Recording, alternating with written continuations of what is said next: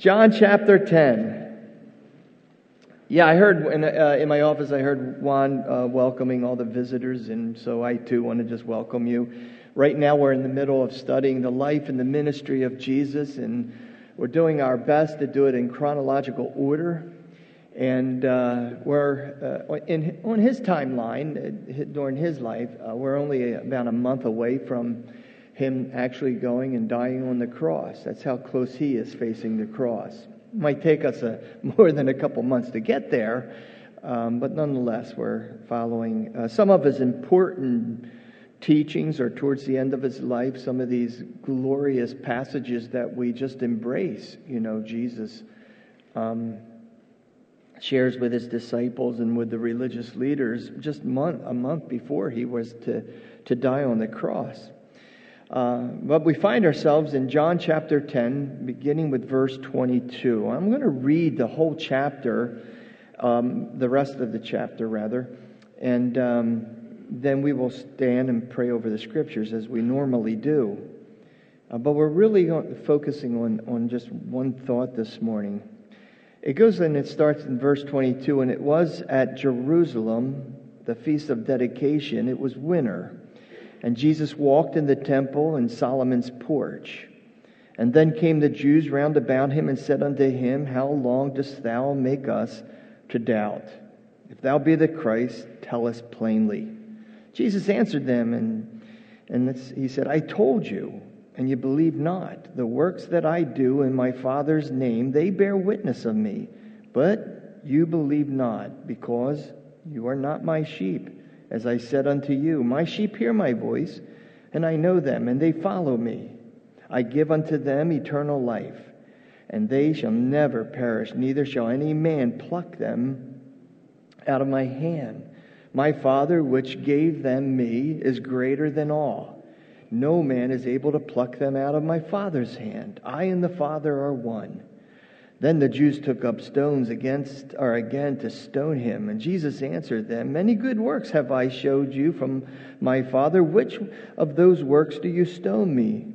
The Jews answered him and said, For a good work we stoned thee not, but for blasphemy, and because that thou, being a man, makest thyself God. Jesus answered and said to them, Is it not written in your law? I said, Ye are gods. Note a small g there. If he called them gods unto whom the word of God came, the scriptures cannot be broken. Say ye of him whom the Father has sanctified and sent into the world, Thou blasphemest, because I said, I am the Son of God? If I do the works of my Father, believe me. If I do not do the works of my Father, believe me not. But if I do, then you believe me not because the, uh, the works that ye may know and believe that the Father is in me and I in him. Therefore they sought again to take him, but he escaped out of their hand and went away before or beyond Jordan into a place where John uh, at first baptized and there abode. And many resorted unto him and said, John did no miracles, but all things that John spake of this man were true, and many believed on him. Let's stand together with Bible in hand, please. Father God, again, thank you for this book, Lord. Thank you for your word. Lord, we know according to the scriptures there is the spoken word, Lord, and then there is the word. Thank you so much, Father, that we get to, this morning to handle both. We pray as we read through this, God, that you would give us ears to hear what your Spirit has to say to us collectively. Lord. And as we, as we read through this text together, Lord, uh, may your Holy Spirit just etch it in the, the tablets of our hearts, Lord. And that when we leave this place this morning, Lord, we'll take along with us that very word. We love you, God. And again, just ask for that anointing upon our minds and hearts to receive it all. It's in Jesus' name we pray. And everyone said together, Amen. Amen. God bless you guys.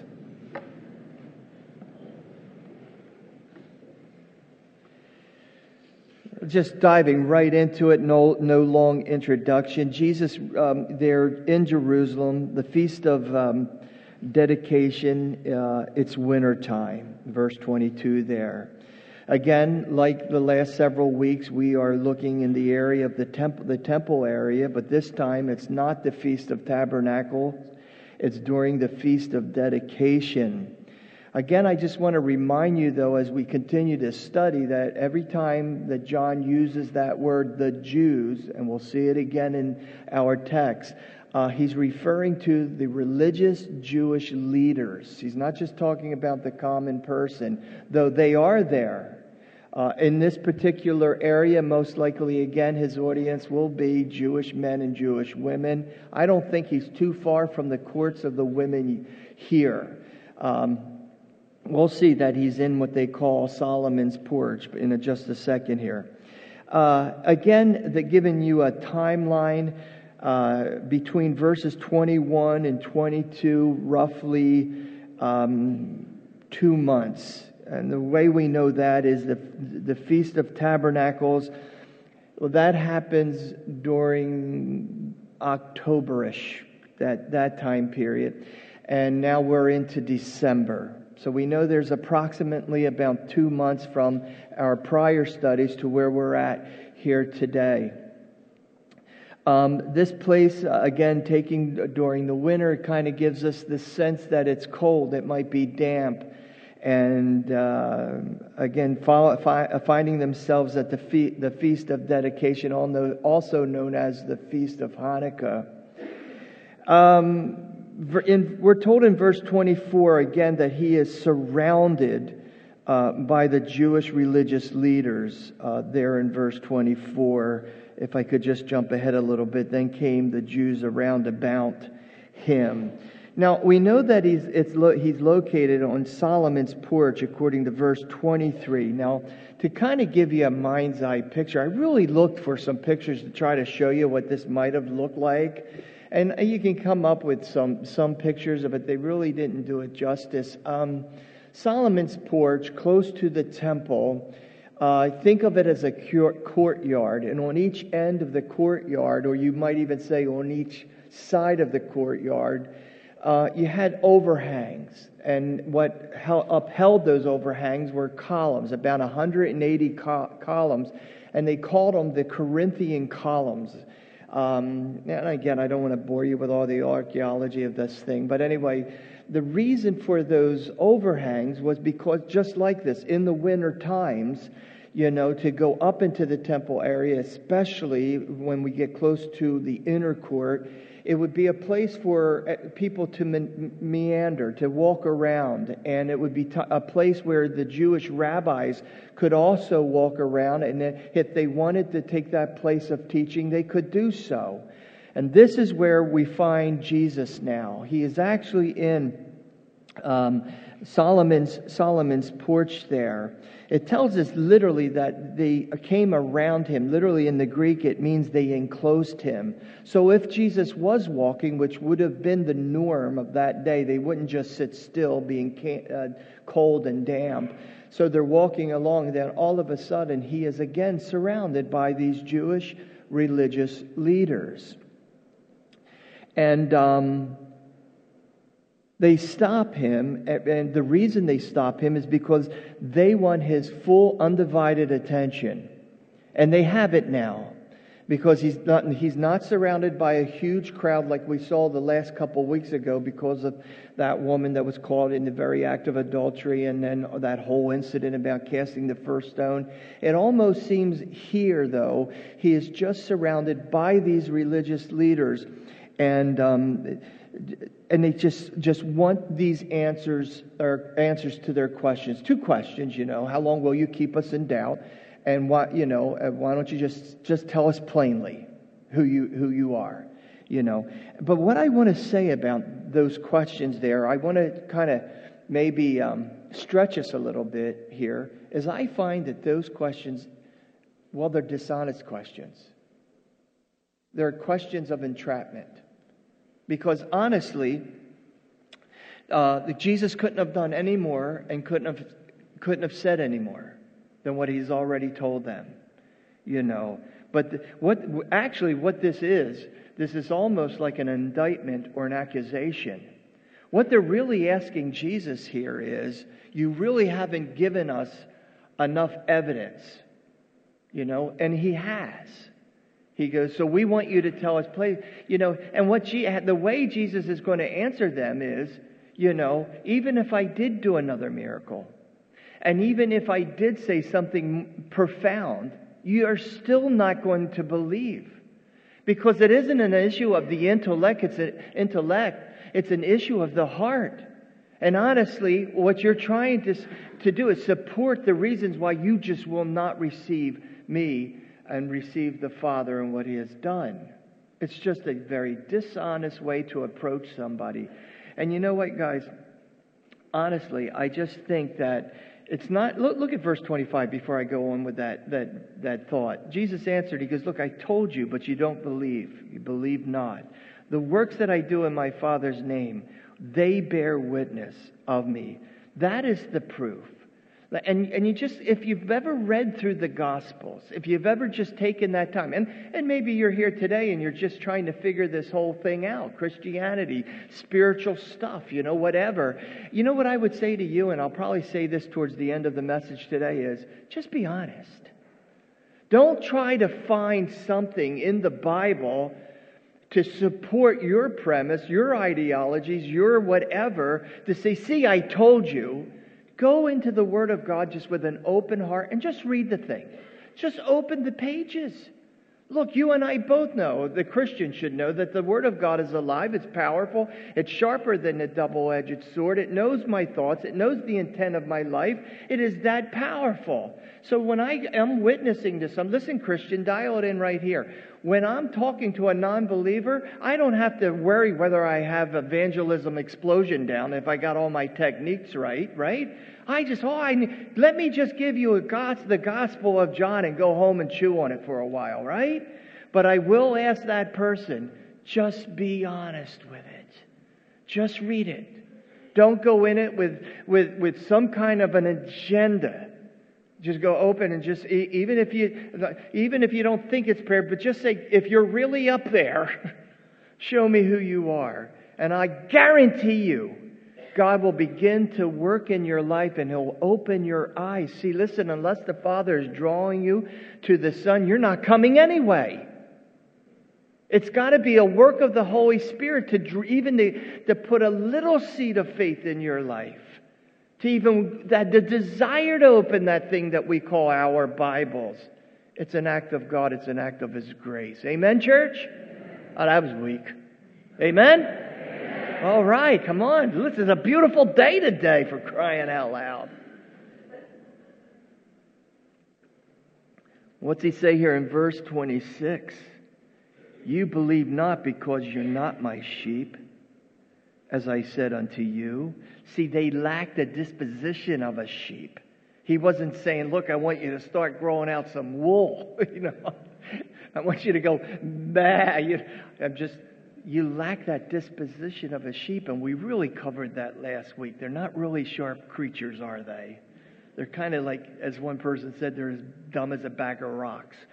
And, uh, and they really do. They need to be led. There's one thing going for the sheep, though, that once they know and they identify their shepherd, they hear the voice, they know his, his personality, that sheep knows everything about that shepherd. And he's and what they're what Jesus is saying there in verse 26 is, is three things really. They refuse to listen. Why would they refuse? Well, they're not part of the, the, the sheepfold. Number two, not only do they refuse, they don't even care to want a personal relationship with Him or the Father. They're coming to Him with these questions because they have an agenda. And number three, they are unwilling to follow. Did you ever hear someone saying, Man, if I could just see a miracle then. Did that, ha- did that help the nation of Israel? No, I mean, the nation of Israel. Talk about uh, eyewitnesses of miracles, a divine plan. I'm not going to belabor that. We talked about this on Wednesday evening. We're going through Jude right now. Man, they saw it all, but yet they fell into doubt and unbelief and for some of them, it was even to their dismise, man, they were destroyed in the wilderness. Miracles, will never bring anyone to the cross. They won't. It won't. The gospel is the power unto salvation. The death, burial, and resurrection of our Lord, the working of the Holy Spirit in someone's life. Again, notice, notice verse 27. This is sort of some of the characteristics of that sheep. Number one, they hear his voice, you know. And, you know, I also want to say this. Not only does the Christian hear his voice from time to time, and I think I really hammered that home last week about challenging all of us as Christians that we should all be able to hear his voice. And if you're here today and you're saying, uh, Am I deaf? I don't hear him. No, I would say you're too busy. I would say you got if there's other things in your life that are just a little bit louder. You might uh, you might want to pray about that and get rid of it. Does that make sense? You know, sometimes our busyness can be louder than the voice of God. I know that from being around here. It gets so busy that I forget even to do a devotion in the mornings, you know.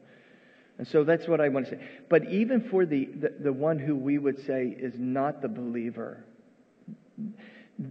somewhere at some point in time, they will hear the voice. They will hear a voice in their hearts. Might happen once, might happen a million times. But it will it'll be this. Come follow me. It'll be a conviction about their sin. It'll be a conviction about, you know, how separated they are from a loving God that loves them. They will hear it because if they don't, that makes God an unjust God everyone will have an opportunity to receive the truth, or we would never be able to say, Just and true are your judgments, O God. Make sense? Everyone will hear. Everyone. What they do with it. You could be like these Pharisees or the, these religious leaders, and you have been raised with some type of ideology or some type of theology, and you're so bent on that thing that when God wants to kind of break through, you can't hear his voice. Number two, he says he knows them in verse 27. They hear my voice and they know, and I know them. I know them. Now, there are a lot of words for know in the Greek language. The one that we see here is ginosko. It's not intuitive knowledge, it's a knowledge that we gain by experience. Now, there are other verses that indicate that we have this kind of knowledge about God, but in this verse, the context, context is that He has this knowledge about us which tells me that God wants a personal relationship with us. He has never called us to be little puppets. There's no cookie cutter in heaven saying Christian 1, Christian 2, Christian 3, Christian 4. We all have a personal relationship with Jesus Christ. Personal, one on one. If you are predicating your salvation based on some type of religiosity or some type of church attendance, you're, you're falling short. It's a personal relationship with Jesus. That's what we need to tell people, right? Well, I go to church. You know, I made the mistake one time, and, and I just, I don't know why, but I, the person said, Oh, I go to church. I said, Well, so does Satan. What's so what? Man, did that offend him? Jeez. Not my church, he doesn't. Well, I was just trying to make a point, right? Well, I believe in Jesus, James, right? Well, so does God. So does the devil believes in Jesus. So it doesn't matter. It's about your relationship with our Lord. Amen. And what we're really going to focus in on, and, and in that relationship, in the sphere of that relationship, is to discover how much He loves us and how secure we are, man. Right? You're right, believer? So not only does He know us that way, we know Him that way, um, but they follow me. And that, that idea of a willingness to follow literally means also a willingness to obey him. Jesus that now goes into one of the most beautiful declaration um, or discourse or whatever, I don't know how, wait, but about the security of the believer. Now, sometimes this whole topic kind of rattles Christians, you know, those who think they're so, you know, they're theologians now. They're saved six months and they're theologians. Um, you talk about the, the believer's security in Christ, and uh, I, I, don't know. I don't want to. I don't want this to sound like a, a disclaimer. I, I, really don't. But um, I, you, know, it, it, when we come here, let's just leave our theology out, outside, right? Doctrine is based upon three things, right? And that's something we don't leave outside. We bring our doctrine with us. Doctrine is when you see it mentioned in the Gospels Matthew, Mark, Luke, or John. It's mentioned in the, back, uh, the book of Acts. The early church is either engaged in it, practicing in it, but then it's expounded on in the epistles. When you have those three things, then we can say, that's doctrine, that's my conviction, right? When we start to come up with things like Arminianism and Calvinism, we're talking about human response and God's sovereign plan for our lives. Folks, please tune in. That is something that you and I will never, ever, ever understand fully this side of heaven. We won't. Now, you might have your beliefs and opinions. Wonderful. We all should. The problem with some folks when they have opinions and belief they feel like everyone else should have the same ones, right? Ultimately, what happens? There's a rip down the church because I'm Arminianist and I'm Calvinist and I'm post trib and I'm pre trib and all that. Listen, I'm Jesus trib. All I know is the dead in Christ will rise first. We that are alive remain on the face or will be caught up to meet the Lord in the air. You know, I always looked at it like this if they're right, then I'll be wrong for seven years. If I'm right, they got to deal with it all through eternity. Right? Just saying. You have to think about that one, don't you? Yes. I see the puzzled looks. But we are going, this morning going to be talking about the, the believer's eternal security.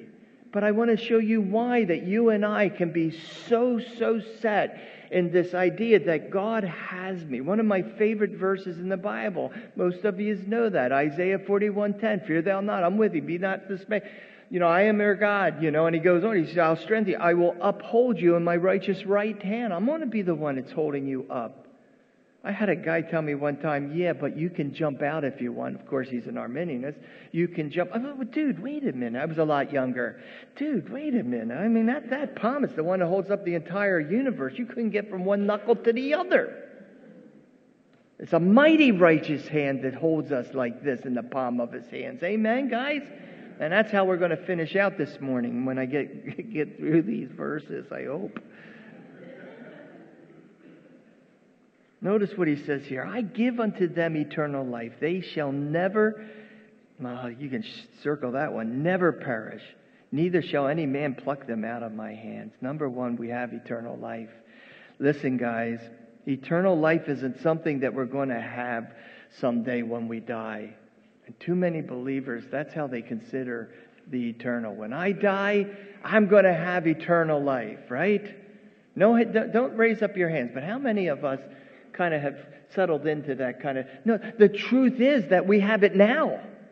We have eternal life now. For God so loved the world that he gave his only begotten Son, that whosoever shall perish shall have what?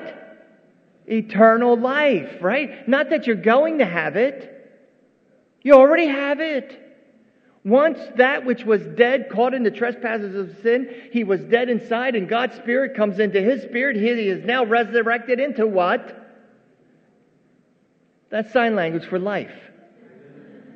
Life, eternal life. Wait till you see how I finish this thing. Grand slam, man. The bambino. You know, as Christians, we should be pointing just like that. It's out of the park, baby. He says, You'll have eternal life. You will never perish. The metaphor in the Greek language literally means it means to, to devote, to give over to eternal uh, misery in hell. You know what, gang? The truth of the matter is, man, we will never, ever, ever perish. We will never, ever face the judgment of God. Never. And I, you know, it breaks my heart when I hear Christians, you know, they're trying to, they're trying so hard at this thing that we call Christianizing it or Christianizing. Well, I'm going to be a, well, I'm afraid to go to hell. But I thought you were his child. Yeah, but still, there's still hell. We gotta, we gotta hang. Oh boy! And you just want to sit down and love all. You feel bad for them. No, you won't face the judgment of God. Well, how can you be so sure, Harry? Because here, this is why I'm so sure. Because what Jesus said on the cross Eli, Eli, lama sabachthani. My God, my God, why have you forsaken me? Why would God forsake his own son? It was because God was judging his own son on my behalf. Jesus was judged for me. What a slap in the face to think God will judge me if I don't toe the line. Are you kidding me? Jesus was judged, past, present, future, all my shortcomings. John, the, the beloved apostle, said, Don't say you'll never have sin. You make God out to be a liar. But when you do sin, there, there is not, there's no such thing this side of heaven that is a perfect Christian, a sinless Christian. We will never face God's judgment because Jesus faced it for us. Now give me a strong amen. amen. And that's the truth. And let me tell you something, folks. If that doesn't just bring joy to your heart, if that doesn't just elevate you in your spiritual growth, nothing will. Because I'll tell you what your tendency will be. You will gravitate to the law and you will try to make it happen, and you can't. We either wrestle or we nestle. That's Corrie ten Boom's, not ours, right? She learned to nestle and not wrestle. We have too many Christians today who think they're into like this WWF thing, right? WrestleMania. No, we're to rest in Jesus. Neither shall any man, he says in that verse, pluck them out of my Father's hands. The pull, no greater pull, can snatch us from the Father's hand. He has such a grip on us. No animal, no force. It's wonderful to realize that my salvation is based on Jesus' power to keep me. Do you remember? How many of you guys have raised kids? Just raise, your hands. How many of you guys remember also taking them down at the shore? Right? You get close to the water. What is the first thing you ask for? Give me your hand. Do you just give me your hand? And yet, for the life of me, kids are crazy. I think kids are crazy. You know, here, here you are, you know, you're, you're facing life and death. Two foot waves coming in, you know, the kid sees it, and he wants to pull away. And you just keep holding on to it. You just keep holding on. You just keep that grip a little. I really think the kid's going to yank his arm out of joint. He keeps pulling so hard.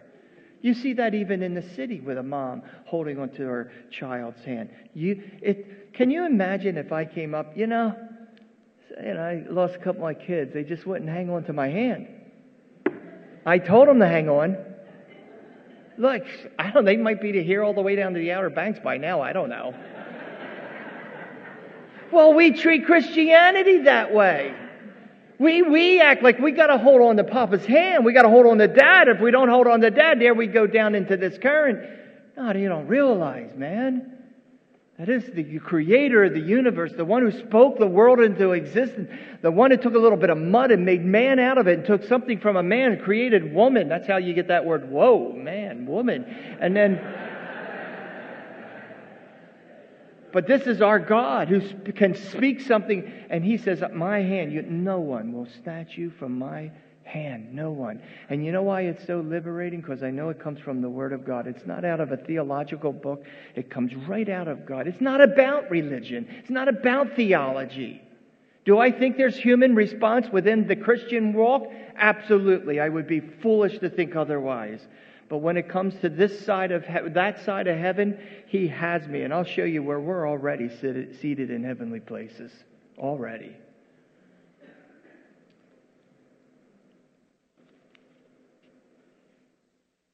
My security is based on his grip. Look at verse 29 with me. Look what he says. He says, My Father, which gave them me, is greater than all, and no man is able to pluck them out of my Father's hand. Right? And then he says, I and the Father are one.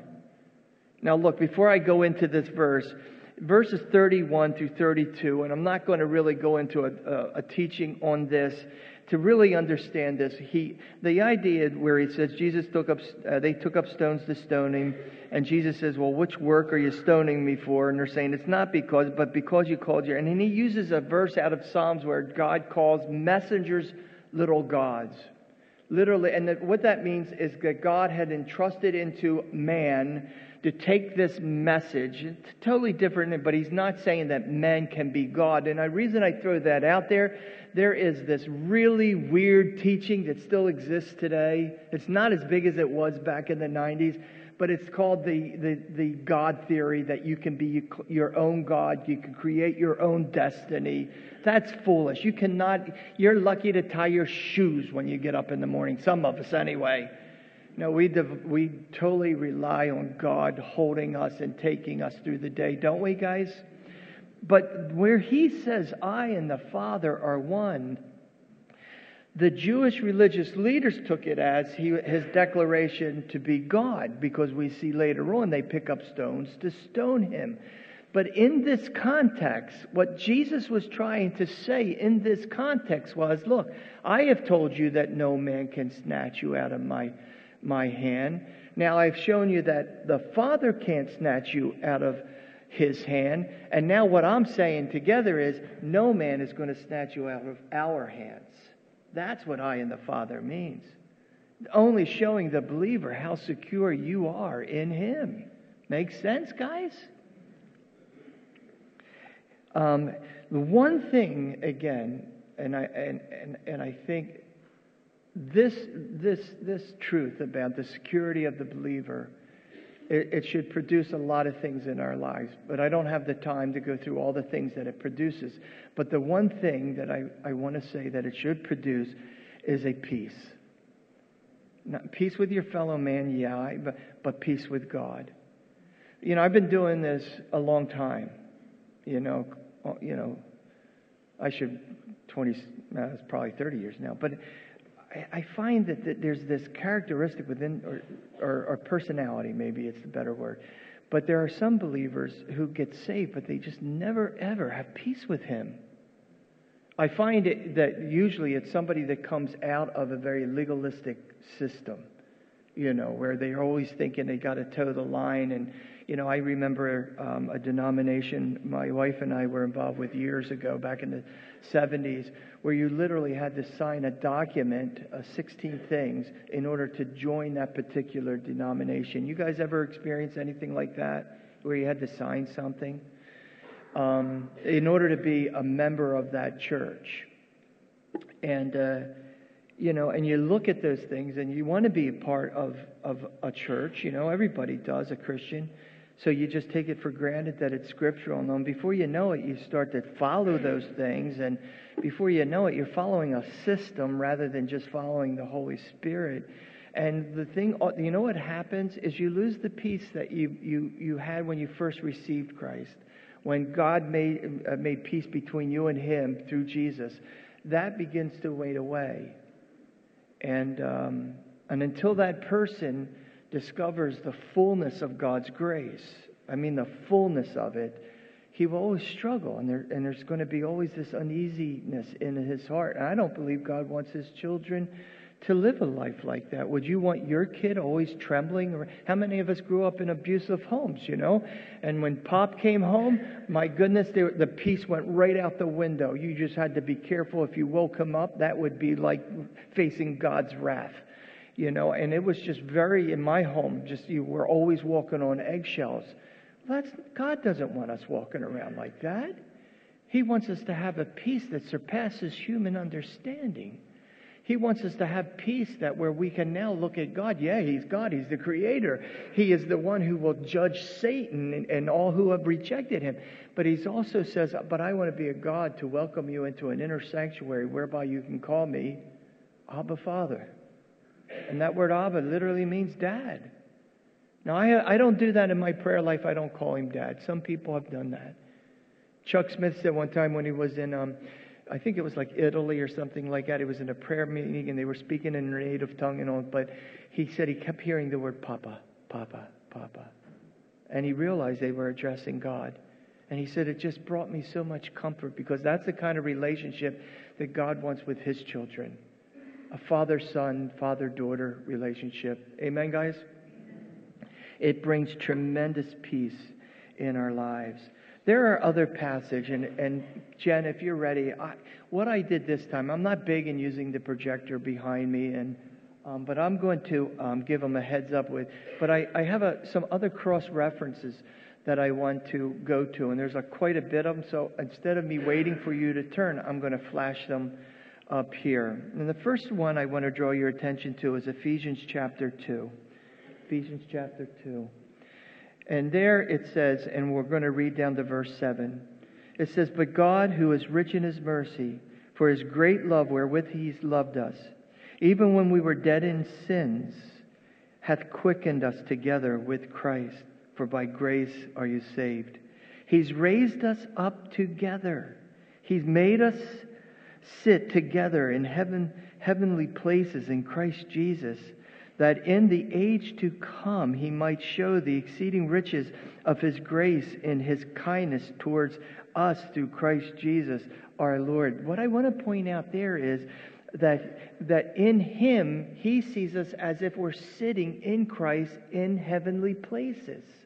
You said, Hi, but we're still on the earth. Listen, as I had said earlier, when we start to talk about like eternal security and predestination, we're never going to get our minds totally wrapped around that because it deals with the eternal.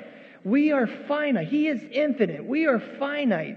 Folks, you cannot, you've never experienced the eternal. You won't until you either die or you're raptured. That's why he says we look through a glass darkly now, everything's marred and we don't, but when we are face to face in the eternal, face to face, then we will know every, I will understand this verse in heaven.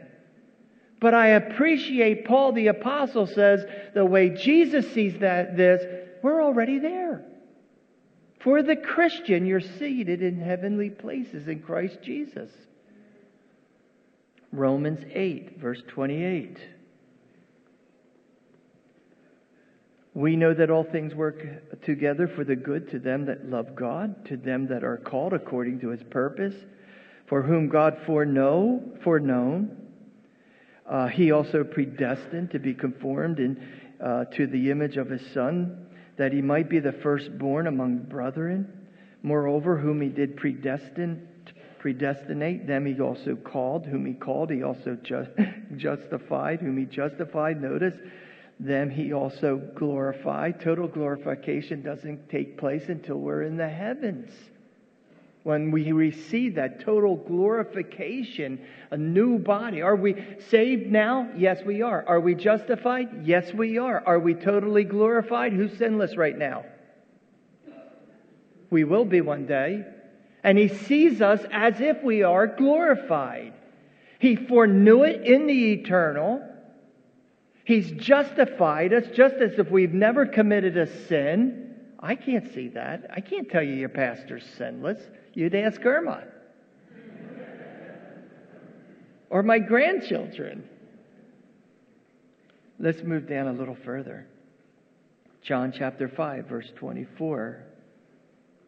Verily, verily, I say unto you, he that hears my words and believes on him that sent me has everlasting life you hear his word. Remember what I had said earlier. Everyone will hear. Everyone will hear that call, sense of conviction. He's got uh, everlasting life, shall not come into condemnation, but pass from death into what? Life. John 6 39. This is the Father's will which hath sent me. This is the Father's will, that all that of all which he hath given me I should lose how many? nothing, but should raise it up in the last day. He is not going to lose one, not a single one of us. Single. How many of you guys, in verse, uh, I'm sorry, back in John where he says it's not, I'm sorry, John chapter 5 verse, if you heard his word and you believe on how many of us has heard his word, has convicted, and then, and now you have everlasting? Would you just raise your hand? And if you're honest and you're not raising it because you're just not sure, I so appreciate your honesty. But for those who did raise their hand, they should know that this place in heaven has been reserved for them. That's how secure they are. He's never going to say, oops. Oops. My, I don't see her, so I'm safe. I, my dear wife, It, it, it wouldn't matter where I put the, the little thing for our keys. She just doesn't think they belong there. Or her glasses. I wish I could put like a beacon light on it where we could see it. She's always losing her glasses. He's not going to ever say, Oops, I lost hair. Never. It's not. Why? Because he's got his grip on me. He's got his grip on me. Philippians 1 6 says this, and being confident of this very thing, that he which hath begun a good work in you will perform it until the day of Jesus Christ. The day of Jesus Christ, gang, listen. We can be confident in this. We can be so sure of this. God is working in our lives. He's perfecting us until when? Until where it says there, until the day that is the rapture. When you are ushered into heaven, guess what? Work is done. But until then, we can be confident that, hey, how many of us have prodigals? They used to walk with the Lord, now they're not. We can be confident. They're in for a rough life because God's after them, right? It's better just keep, listen, kids, it's best just to keep walking with the Lord because if you try to meander away, man, he's got his watchdog out for you. Second Timothy says this, chapter 4, verse 8, 18. The Lord shall deliver me from every evil work and will preserve me unto his heavenly kingdom, to whom be glory forever and ever. That word preserve literally means he will keep me safe until I reach that heavenly kingdom. He'll keep me safe. Ephesians chapter 1 verse 13. Don't worry, I got 70 more. He says, in whom you also trust afterwards that ye heard the word of, of truth, the gospel of your tr- salvation, that is the word of truth, in whom also after that you believe, you were sealed with that Holy Spirit of promise, which is the earnest of our inheritance until the redemption of the purchased possession unto the praise of his glory. This is a beautiful, beautiful verse here because to them, to those people back then, they understood this seal thing. You and I, it might be a little kind of a weird idea, but back then, like luggage, if it was being transported, would always get like this wax seal on it. Then the owner of that would have a signet ring on him. He'd punch that wax to make that indentation. That was his signature. And that meant no one could open that luggage or that letter, that um, until that owner had that signet ring, right? Then that person could open it up. See, what you have on your heart of hearts, gang, is the, the seal, this promise, and who signs it is the Holy Spirit of promise. And no one can come in and interrupt it, man. No one could even take it away or open that up. That's how secure you are. There is no one half's the devil's side, one half's the, you know, the, the Jesus' side. You're, you're all in or you're all out. There's not, did you ever hear someone saying, oh, he's a really a good Christian? Opposed to a bad one? I, it's like saying he's really a good human being. Is he, if he's not, what's he, half human? A Christian isn't a title. A Christian is a person. A Christian is a one whose life has been changed and he's being conformed into the image of the Savior. He is a believer, and one day we will be with him in that glorified state. And boy, am I looking for that, man. I just started walking again. I want that new body.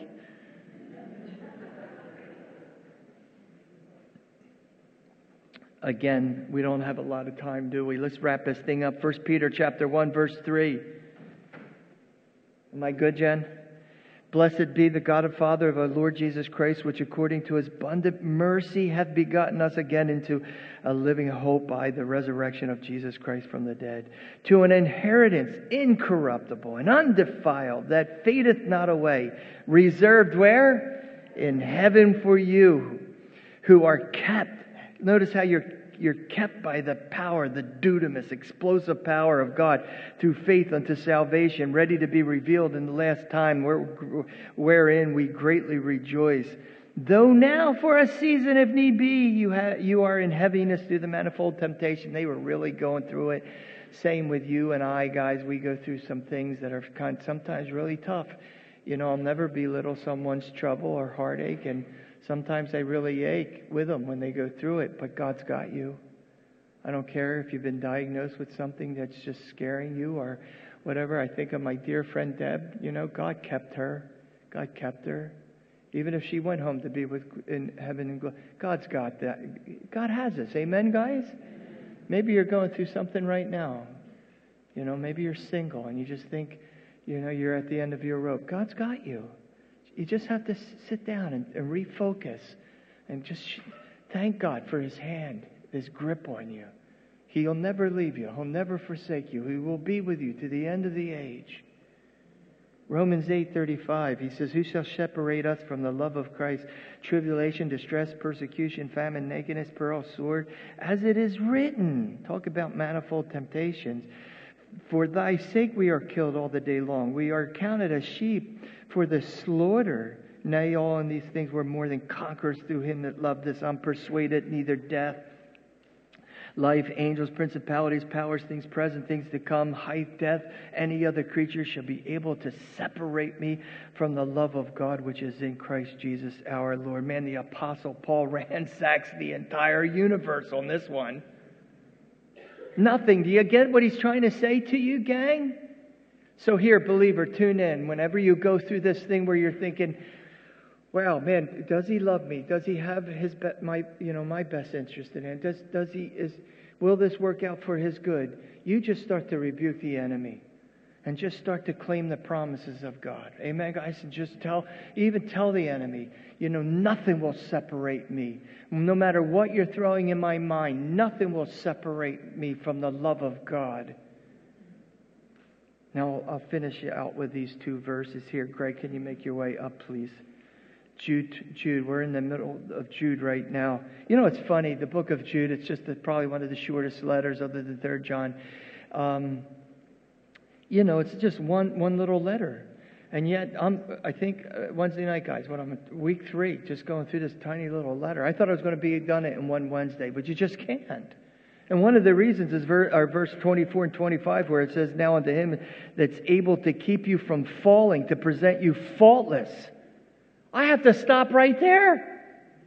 To present me what? From falling and to present me faultless before his presence with his, with his glory, uh, with exceeding joy. No wonder he ends that almost with a doxology. To the only wise God and Savior be glory and majesty, dominion, power, now and forever. Amen.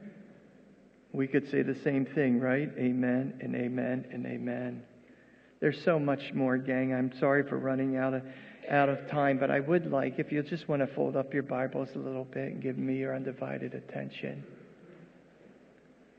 The reason why I have so much passion about this, this, this teaching is because there's so many Christians, and maybe it's just our human nature, I don't know. I'm not that smart of a man. But it just seems that a lot of Christians are just bent on beating themselves up. You don't need to worry about Satan being your enemy. You're your worst enemy. And I just, I just want you to stop that. It's not, it's not right. Because what you're saying, in a sense, is that, that what Jesus accomplished on the cross wasn't complete. You're either a child of God or you're making your way there. You either is or you ain't. I'm not trying to be condemning at all there. But the full gospel, death, burial, resurrection, Jesus taking on our sin. You know, there are seven statements that Jesus made from the cross. Seven statements if you read through the whole account. And one of those statements is in the Greek, it's telestai. Telestai. It's, it's almost more of a phrase than it is a word.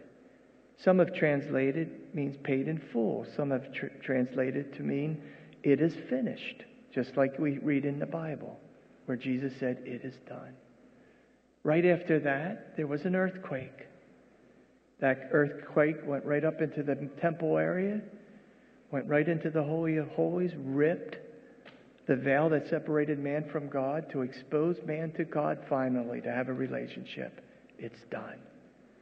So for the Christian to think I can add to it or worries that he's going to lose something, what you're saying in essence is it wasn't done. It wasn't. Now, I don't fully understand it, but I do appreciate it. Amen? So if you're here today and you're wrestling with your salvation, you know you're a child of God. I say this with gentleness, but you really do need to repent of that. Because it's a slap in God's face. It's a slap in His love towards love for you, a dying love for you. Harry, you keep preaching these kind of messages, man. At least once in a while, dangle them over the fire, you know. You got to tell Christians they can't live any way they want to live. Yeah, see, that's what theology does. See, the message about grace and the message about love isn't like I get to lay back and live any way I want. It's a message of response. When I discover how much He loves me and I discover how the grip that He has on my life, why on earth would I ever want to do anything evil with evil intent or wickedness towards the one who just demonstrated His love towards us? That's why Paul's saying, being very confident of this one thing I know how much He loves me. Man, and I know I want to love Him back. And my response is to walk like Jesus walked and pray to Him and talk with Him and walk with Him through life's narrow ways. Why? Because He lives, He lives. Christ Jesus lives today. Let's stand together, folks.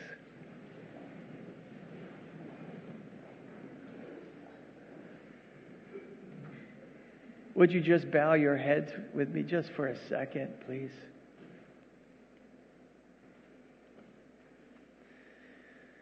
If you're here this morning, that's so dumb, isn't it? If you're not, if you're here this morning, jeez. Don't that sound like a crusade, some evangelist? If you're here today, you know. I know you're here today. I'm looking at you.